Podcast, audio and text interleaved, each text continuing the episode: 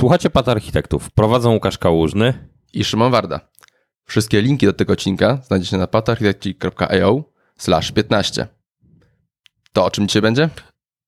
W międzyczasie, jak się urlopowałeś, wyszedł, wyszedł Technology Radar, 21 edycja, no i zrobimy review. Przydałoby się, bo jest ciekawy, tak. inny niż poprzedni. Może do linków wcześniej. Tak, linki. E, to ja zacznę. Prawo tego, kto, kogo dawno nie było. E, z mojej strony co jest?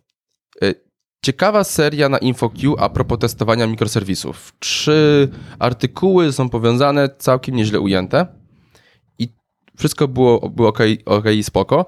Gdyby nie to, że tak przeglądając ten cały wpis, mi się tak kołacze z tyłu głowy, że wszystko fajnie, wszystko fajnie, ale to jest powtórka tego, co widzieliśmy już systemów rozproszonych, co jest ujęte w książce, o której też mieliśmy rozmowę, właśnie Enterprise Integration Patterns, która nie jest idealna. Tak, i to jest bardzo ważne. Była tworzona dla prawdziwego SOA, ciężkiego ESB i trzeba ją Możemy ją przeczytać, ale trzeba do niej podchodzić bardzo zdroworozsądkowo w dzisiejszym świecie. Tak, umieć wyciąć pewne rzeczy, jak najbardziej. Tam też w kontekście mamy do czynienia z szyną, inną szyną, więc nie należy łączyć tych dwóch rzeczy. Yy, ale to powtarzalność, szczególnie wzorców projektowych i reodkrywanie i ponowna reimplementacja mnie osobiście tak trochę zmartwiła.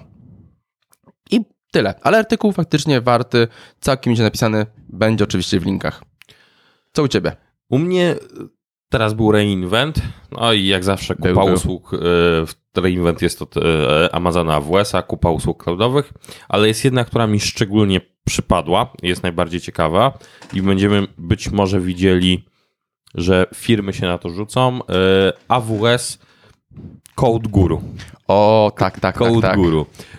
Czyli AWS zrobił coś, co myślałem, że zrobi szybciej Microsoft po zakupie GitHuba. Też o tym myślałem, tym tak. że oni takie produkty już mieli. Tak, ale czym jest Code Guru? Code Guru jest to y, usługa do automatycznego code, code review za pomocą y, machine learningu. Czyli na bazie, tam chwalą się, że tysiąc projektów swoje wewnętrzne, szkolili to i że robią przy pull requestach nam maszyna robi y, code review naszego kodu, co mogłoby być lepiej zrobione, więc jestem ciekawy, cena do indywidualnego użytku zabija, co tak Szymon mi uświadomił, bo zabija. nie chodziło. 75 centów za 100 linii na miesiąc. To tak. jest bardzo dużo. Więc zobaczymy, zobaczymy, jak to będzie wyglądało w praktyce, ale już teraz widzę, że takie firmy typowe, korporacje i yy, ta część taka wielka doradcza zaraz się na to rzuci prawdopodobnie na pewno. w swoich projektach, więc to jest ciekawe, bo zaczynamy wchodzić w Coś, co może spowodować, że deweloperka zacznie być commodity. Znaczy, nie oszukujmy się, to już mieliśmy też tę rozmowę wcześniej, że jesteśmy w tej sytuacji podobnej, jak byli ludzie, którzy budowali maszyn, samochody Forda. Wysoko wyszkoleni, drodzy i mało na rynku. A potem wyszły roboty. Tak, tylko mówimy o budowie samochodów, jak zaczęły powstawać. Tak, dokładnie. A to się zmieniało, więc na pewno zmniejszenie kosztów develop developmentu jest złotym gralem bardzo wielu firm to na pewno by się każdy, każdy, każdy biznes o tym, o tym marzy i myśli. Są wszystkie pomysły low code inne. Tak. Czy CodeGuru będzie, będzie odpowiedzią, będzie, będzie miał jakąś szeroką adopcję? Diabli go wiedzą. Mi się wydaje, że nie, ale wydaje mi się też, że ta cena zleci dość szybko. A raczej otwiera furtkę. O tak, bo ja już pewne startupy, które gdzieś tam śledziłem, e, które mają za zadanie akcelerować, o tak, czyli tak, robić y, y, turboprogramistę, y, tak. seniora dawać mu, że będzie sam zamiast, będzie z machine learning dam mu dwóch juniorów zamiast męczenia się z nimi, więc jest to ciekawy kierunek. O tak. I też pewne to, co właśnie to już powiedziałeś tylko ty, że to nie jest pierwsza firma, która zmierzyła się z, tak, z takim podejściem. Takie narzędzie do, do poprawy jakości kodu są chyba od zawsze, odkąd programujemy. Tak, tylko teraz zaczyna być to ciekawe, bo mamy czym je wyszkolić. Tak, dokładnie. Te, teraz i mamy, jak, jak to obliżyć to szkolenie i mam podejście jakieś. Yy, boję się, że nauczyli ten, dla PHP nauczyli go WordPressem. o, no. tak, może być. Yy, dobra, główny temat. Yy, zrobimy sobie review Technology Radara 21. I wróćmy do tego, że mieliśmy już review Technology Radara poprzednio w odcinku czwartym, i piątym, bo to się tak. nam rozbiło na dwa dość długie odcinki, ale to był też zupełnie inny Technology Radar a w tym się chyba zmieścimy w jednym odcinku, wydaje mi się. Tak, zmieniamy troszeczkę formułę. Co ważne, wszystkie pojęcia nie będziemy teraz tłumaczyć, czym są obszary, pojęcia. Jeżeli jesteś ciekawy, to wracamy do odcinka czwartego bądź do PDF-a od technologii radara, gdzie wyjaśniają, czym jest dana, y, dany status i dana, dana y, Grupa. grupa, tak, dany nazwijmy. kwad, y, kwadrant. Dobra, to zacznijmy od Technics. Pierwszy. Twój pierwszy obszar, który chciałbyś powiedzieć. Yy, tak, czyli w Technics bardzo ważne, nie ma dużego ruchu, jak i w ogóle w całym technologii radarze. Praktycznie nic się nie pojawiło, za to było dużo ruchów pomiędzy adopt, trial, trochę holdów. Ja będę to rozszerzył. Bardzo mało rzeczy, w sensie jakieś 5% jest na tym samym miejscu, w którym było. O, Co jest niezwykłe bardzo, bo poprzedni był taki w miarę równy. No to zacznijmy. Yy, Pierwsza z tego z technik będzie coś yy, ciekawego, co powinniśmy robić już od dawna. Container Security Scanning, czyli tak naprawdę, żeby zacząć się interesować kontenerami, jeżeli chodzi o security, w całym procesie wytwarzania i tutaj ma status adopt, czyli żeby to robić. I na czym to polega? Na tym, żeby zacząć skanować kontener już od pull requestu, czyli twój pull request nie przychodzi, jeżeli y, CI, y, w procesie CI-owym zbudujemy, przetestujemy aplikację, ale również sprawdzamy, czy kontener nie ma podatności. Jeżeli ma podatności, nie może być, y, nie można zmerdżować tego kodu i konfiguracji. Ja będę szczegółował nie tylko twój kontener, ale baza, z której dziedziczysz. Tak, dlatego mówię jest bardzo cały ważne. wyjściowy artefakt. Tak. Cały wyjściowy artefakt, bo możesz, ty możesz doinstalowywać rzeczy z palca, jak i twoja baza może być zatruta, więc Tak. to jest to. Następnie statyczne skanowanie w repo, przykładowo raz dziennie, raz w tygodniu skanujemy nasze obrazy statycznie oraz na sam koniec sprawdzamy, co chodzi realnie na naszych hostach. To jest taki end-to-end. Ja zawsze się nazywam, jaki mamy poziom. em, jak bardzo mamy poziom paranoi, więc takim podstawowym poziomem paranoi to jest przynajmniej CI, żeby w CI skanować. Drugi poziom to jest już repo. No i trzeci ostateczny to jest też skanowanie runtime'u, ale do tego trzeba troszeczkę dodatkowych tuli. Tak, ja tu dorzucę, że chyba nie tylko przy tej pozycji. Zaskoczyło nas, że dopiero teraz się to pojawiło w radarze, bo gadaśmy w kontekście skanowania, tylko to jest firma Snyk, która skanuje właśnie sporo, bo zależności właśnie Dockery i oni swoje, oni swoje raporty publikują już, publikują już jakieś trzech lat? Coś w tym stylu? Docker Hub ma to od dawna. No właśnie, to E, jest coś, co już... Ma od dawna, więc tak, ale dopiero pojawiło się jako adopt i to, To jest co tam będzie widać to na rynku, że też wreszcie jest ten y, w tym okresie, w tym roku właśnie to się pojawia jako adopcja. Firmy zaczynają o tym myśleć. Tak. I powinny zacząć o, o tym myśleć, bo to będzie w to weszło. Dobra, teraz kawałek mój, czyli microfrontends. O co chodzi? Jeżeli budujemy system rozproszony, jakkolwiek, i mamy wiele źródeł, które serwują swoje API, no to słabo było przenosić te wzorce projektowe, mianowicie tworzyć jeden, jed- jedną monorę pod naszego frontendu, co kiedyś, jak nie mieliśmy tylu bibliotek i tak dużo logiki po stronie frontendu, to jeszcze może miało sens. Na chwilę obecną ten frontend, nawet widzimy po ogłoszeniach o pracę, to się już specjalizuje dość mocno nie ma sensu tego wrzucać w jedno repo, więc w takim razie w jaki sposób dzielić i organizować właśnie te mniejsze frontendy, które potem scalamy w jedną całość. E, Podejście też ciekawe. Mnie znowu tutaj zmartwiło, zaciekawiło, ponieważ już na konferencjach często i na blogach bardziej nie jesteśmy na etapie, żeby to robić. Jesteśmy na etapach, jak to robić dobrze i jak tego nie robić. Jesteśmy na etapie lessons learned. Więc w kontekście adopcji ciekawe, że się pojawiło. Jak najbardziej powinno być to adoptowane. Według mnie trochę już wcześniej powinno być. Tak, ja dorzucę o siebie, że ja już widziałem na rynku działające projekty. Na Tak. naszym polskim rynku Tak. wykorzystanie to. No i w ogóle po co mikrofrontend? On fajnie się sprawdza w dużych projektach, Tak. gdzie mamy wielu dostawców, bardzo rozdzielone funkcjonalności. Chcemy mieć wspólny, wspólny frontend, czyli często do wewnętrznych, dużych kobył biznesowych. Tak, ale po prostu za jednym frontendem ukrywamy bardzo wiele, bardzo wiele systemów, a realnie jest tak, że obecnie mamy system do każdej małej części, więc jak najbardziej. Tak. I co ważne, jeżeli zobaczymy na dobre praktyki, jeżeli jesteście ciekawi, to można po, pożenić Angulara, Reacta w jednej aplikacji, one żyją. Wymaga to troszeczkę narzucenia paru y, ram i y, ograniczeń, ale to działa. Działa, jak najbardziej działa. Już nie jesteśmy na tym etapie dzikiej, dzikiej adopcji, już teraz wiemy, jak to w miarę robić dobrze. Okej, kolejne. Kolejne. Pipelines for Infrastructure as Code. I tutaj jest Kolejne na sta- zdziwienie. Kolejne zdziwienie, bo jest na statusie adopcji. Dla mnie jest to od trzech, trzech lat taka norma, że robię to z klientami. Y, I o co chodzi? O to, żeby infrastruktura była wdrażana z continuous deploymentu tak jak aplikacja. Zastanawiałem się, czemu może być na adopt, bo to na początku boli, jak dopiero zaczynamy z tym. Bardzo boli. Bali. Potem sobie nie wyobrażamy z życia, jak już nauczymy się kodować. No i mamy do tego sporo rozwiązań. Są y, Terraformy, Ansible, natywne rozwiązania, tak jak właśnie Resource Manager Templates y, czy CloudFormation, więc to wszystko jest natywne. Y, w szczególności dla tej części opsowej trzeba sobie wprowadzić pojęcie idempotencji, że Tak.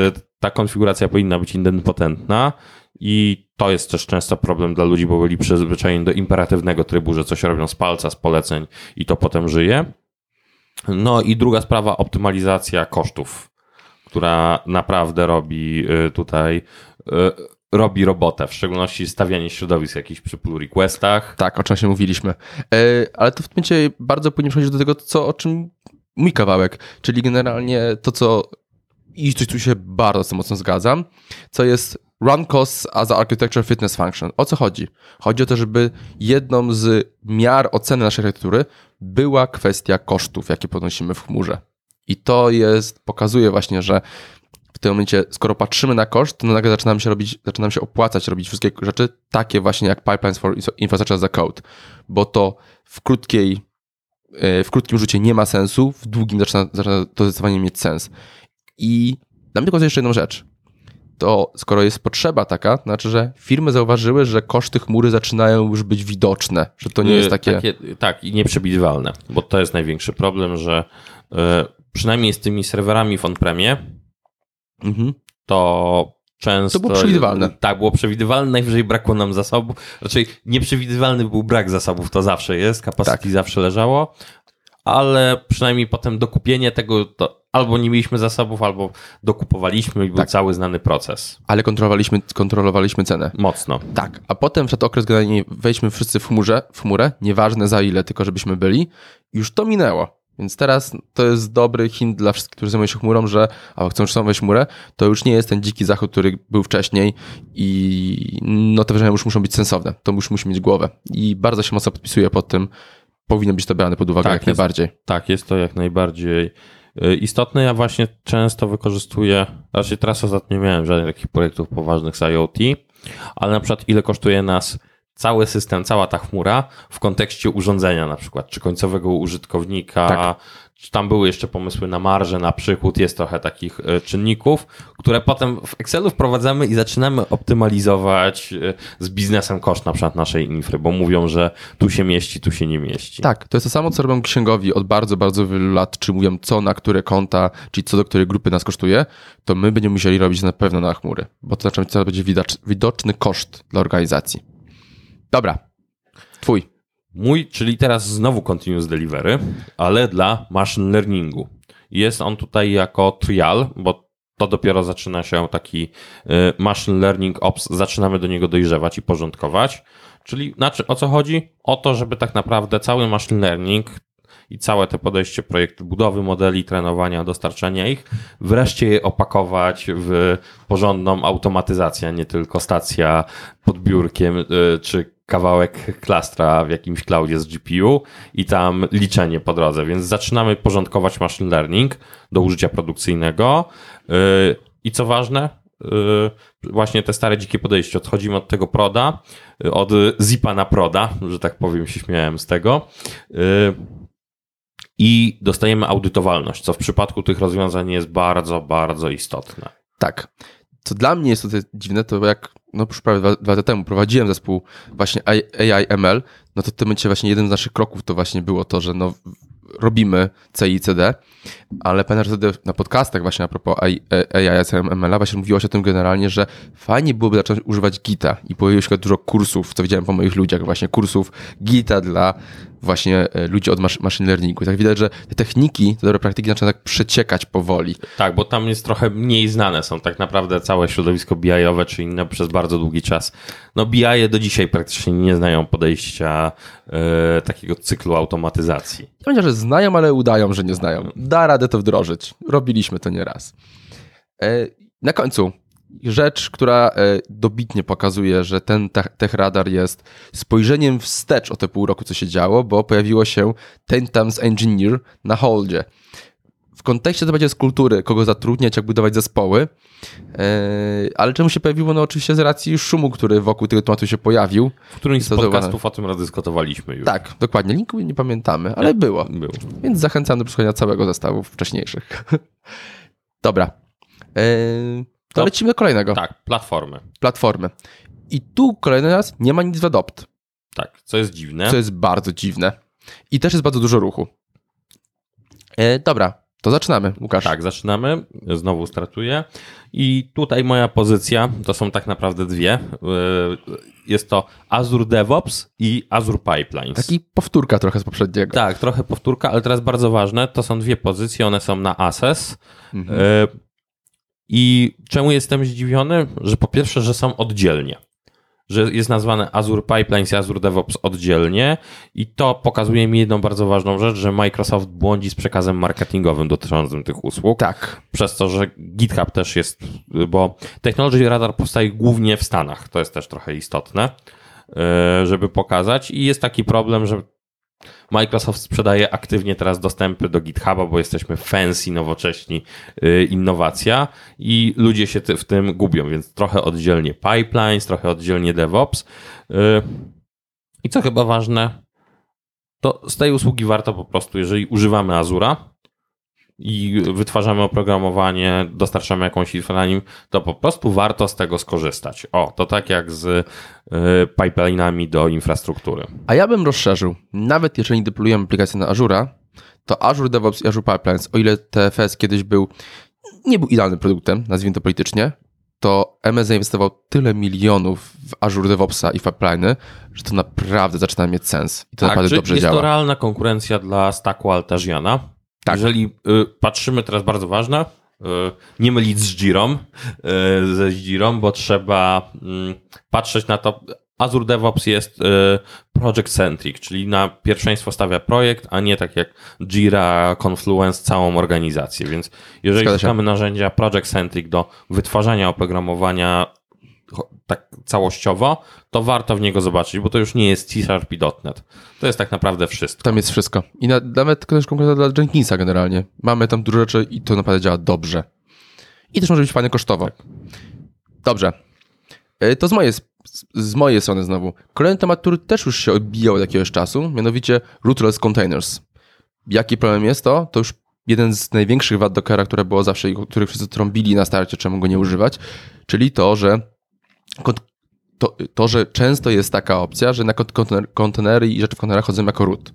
No i w tym momencie problem jest taki, że jak będziemy mieli security breach jakiśkolwiek włam na kontener, to możemy łatwo przejść na hosta Jeżeli są przemapowane w szczególności zasoby, bo tak. przechodzimy do hosta z uprawnieniami roota, jeżeli coś jest za, ktoś za szeroko się machnął. Dokładnie. I to jest temat, o którym dla mnie też był ciekawy i czemu jest ASS, Częściowo dlatego, że zaczyna być wsparcie po to dużo lepsze i dlatego, dlatego może pojawiło się na radarze, żeby faktycznie na to rzucić okiem i przyjrzeć się, ale mnie cieszy bardzo to, pokazuje, że Docker jako taki już dojrzał i teraz adresować do... problemy security. Tak, ale i wracamy do pierwszych idei. Tak. Bo jest jedno, że jest właśnie rootless container, czyli że nie mamy tego roota, a drugie Skanowanie. Jest, tak, drugie, brakuje mi chyba, tego nie było w, jeszcze w radarze, y, distroless containers, czyli w ogóle wyrzucone tak jak pierwotnie było, bo w kontenerach teraz tak. mamy, używamy jakiejś bazy na bazie jakiejś dystrybucji, a można tak naprawdę wyrzucić wszystkie zależności. I w Google jest projekt o nazwie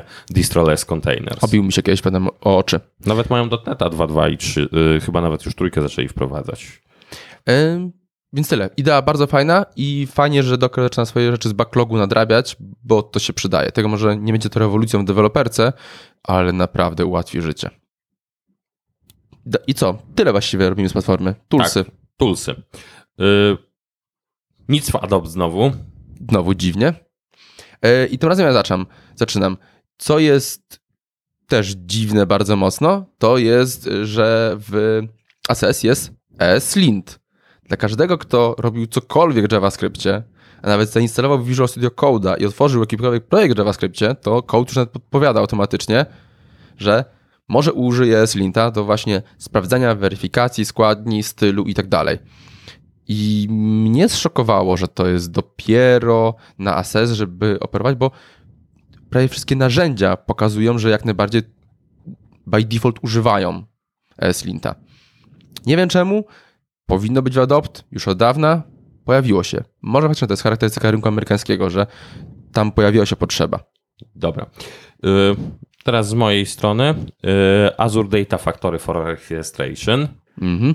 I co ciekawe, jest na hold. Czyli tutaj jest na hold y, Data Factory, czy usługa do zarządzania flowami. I pokazuje to dość ciekawie, że ten hype marketingowo i referencyjnych architektur nie zawsze działa na produkcji prawidłowo. Sądzę, że tutaj yy, Fotworks się może sparzyło na paru projektach, bo Data Factory przy skomplikowanych rzeczach potrafi urwać rękę na produkcji czasami, albo możemy trochę błędnie się zapędzić, przy czym do, to nie jest hold na całą usługę, tylko do robienia cię naprawdę ciężkich procesów, y, Jednym tam z zarzutów, z którym ja się zgodzę, że to jest też platforma, gdzie konfiguracja jest taka y, nie jest as code taka prawdziwa w porównaniu do Apache Airflow'a, mhm. w którym wszystko definiujemy sobie w pipeline'ach, możemy dorzucić klocki Pythonowe, czy jakiekolwiek chcemy. I tutaj po prostu jest hold dla używania skomplikowanych rzeczy i się z tym zgodzę. Jeżeli robimy proste flowy, proste ETL, chcemy odpalić jakąś paczkę sysową, jakiś job w Databricksach, coś przewalić, jak najbardziej tak. Im bardziej pójdziemy w skomplikowanie, to zaczyna się parę ciekawych y, rzeczy. Na przykład monitoring. Tak. Dobra, teraz kawałek mój, mój. I znowu Docker, który nadrabia rzeczy z backlogu, mianowicie Docker Notary. O co chodzi? O rzecz, którą robimy bardzo już, no już od dawna, e, jeżeli chodzi o zależności, czyli podpisywanie i obrazów, i my powiedzmy DLL-ki zawsze, czy to na pewno jest ten projekt i podnoszenie security.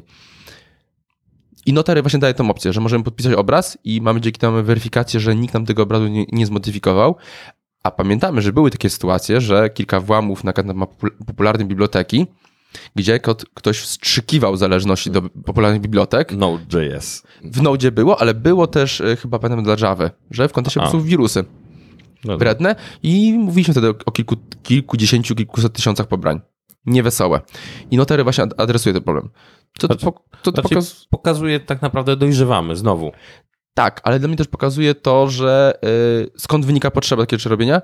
Ciśnięcie mocno w Kubernetesa. To, że nagle ma tak, tak, szeroką adopcję i nagle tych kontenerów zrobiło się dużo więcej, no to nagle ktoś się obudził, że okej, okay, ściągamy tego dużo, co z tym zrobimy tak naprawdę?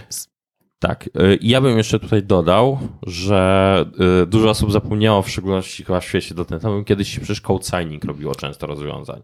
Tak, oczywiście. To jest też popularne też paczki gotowe mamy, mamy podpisywane jak najbardziej. Nie wszystkie aplikacje działają z podpisywanymi paczkami, ale to jest też opcja, która jest dostępna. Dobra. Dobra. Twoje. Dobra, moje.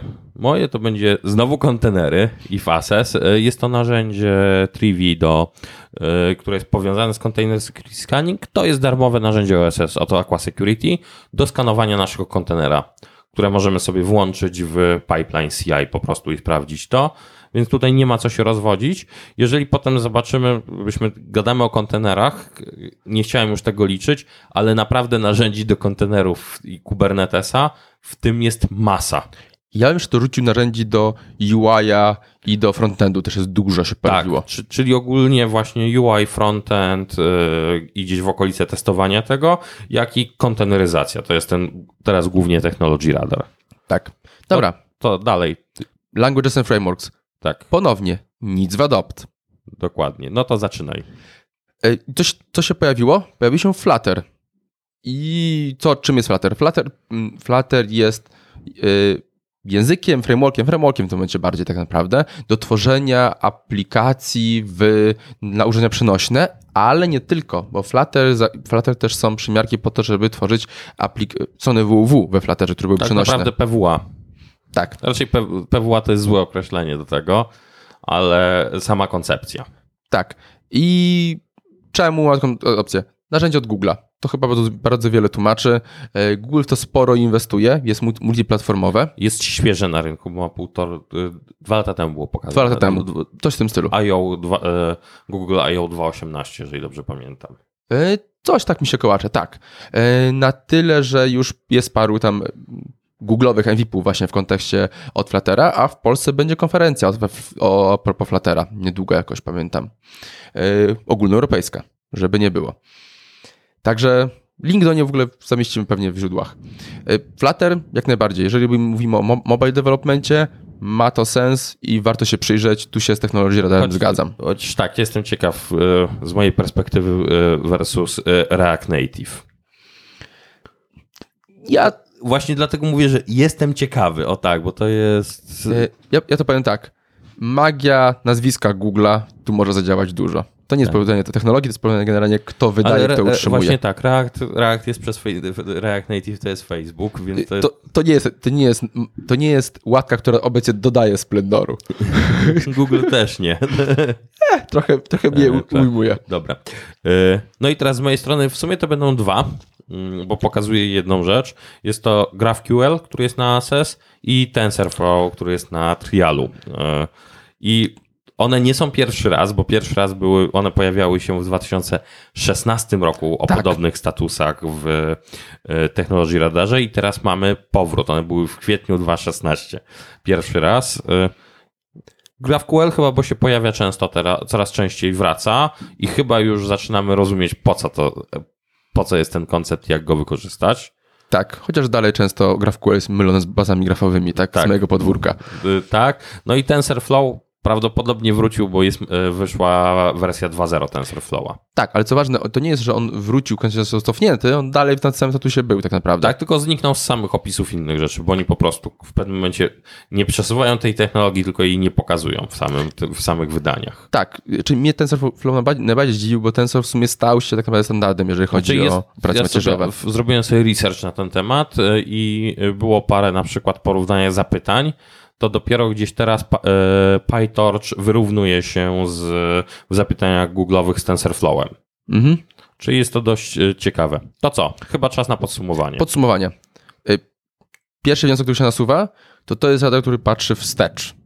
Zdecydowanie, co się bardziej wydarzyło i to jest radar ukierunkowany nie na takie wielkie firmy typu Google, tylko bardziej na korporacje. Takie jest moje zdanie. Tak, bo też on tak powstaje na podstawie tego, co te, y, Fotworks robi, ale pokazuje to, że nasz rynek nie jest też zacofany. To jest te, też ciekawe, jak sobie popatrzymy na parę rzeczy i technik, które się stosuje, że to się Zdecydowanie nie jest. że technologicznie gdzieś zaczynamy się y, poza tą adopcją chmury, jak to niektórzy narzekają, że bardzo się y, wyrównujemy w tej części korporacyjno-technologicznej, nie w y, bleeding edge, ale w tej softie biznesowym. Znaczy powiedzmy, powiedzmy to tak, na polskim rynku jest dość mało ofert y, pracy w VB.necie, także wydaje mi się, że jest w porządku. tak. Y, tak, jedną rzeczą bym zobaczył, że to jest, jest narzędziem, nie wyznacznikiem całego rynku. Tak, Do, sam technologii radar do przeglądnięcia, tak jak znowu trzeba to podkreślać za każdym razem. jest zopiniowanym na pewno i pamiętajmy, że no, o ile Fotworks jest sporawą firmą, to nie mają całego zakresu i też jak widać, że moje wrażenie jest takie, że przy AI ML-u trochę mniej siedzą. I teraz dopiero weszli w takie rzeczy, załóżmy frontendowe bardziej, bo nagle pojawiło się tego dużo więcej. Testowania i innych rzeczy. Tak, dokładnie. Dobra. Y, Z mojej strony jeszcze dodam, że dużo takich rzeczy, w szczególności tam w kierunku konteneryzacji security, to było na zasadzie, był przed nim bardzo duży opór przed niektórymi rzeczami, albo zrobimy to kiedyś. I to kiedyś właśnie nadchodzi. I tak, i to jest, pokazuje, że technologia jest super narzędziem, gdzie możemy pójść do przełożonego i powiedzieć, panowie, wdrażamy, bo Fotors powiedział generalnie, że to już jest w adopt i więc wszyscy to robią, róbmy to teraz, bo za chwilę będziemy Tak, to jeden z czynników, nie, nie róbmy tego głównym argumentem, Nie, ale nie, można pomocnym. pokazać jako benchmark rynku. Tak, bo zawsze porównywanie się do innych z reguły do, jest do, dobrym argumentem do przekonywania czymś, co warto mieć. Z mojej strony, mi też okazuje to, że Docker po prostu stał się takim typowym commodity. Czymś, co po prostu Znaczy, jest i oczekujemy, że dobro. Tak, tak, tak. Konteneryzacja jest commodity, może niedługo się pozbędziemy tego Kubernetesa. Tak, może tak być. Dobra. E, dobra, wrapujemy? Kończymy. Kończymy. Już teraz. Dobra, to do kolejnego odcinka. Na razie. Na razie.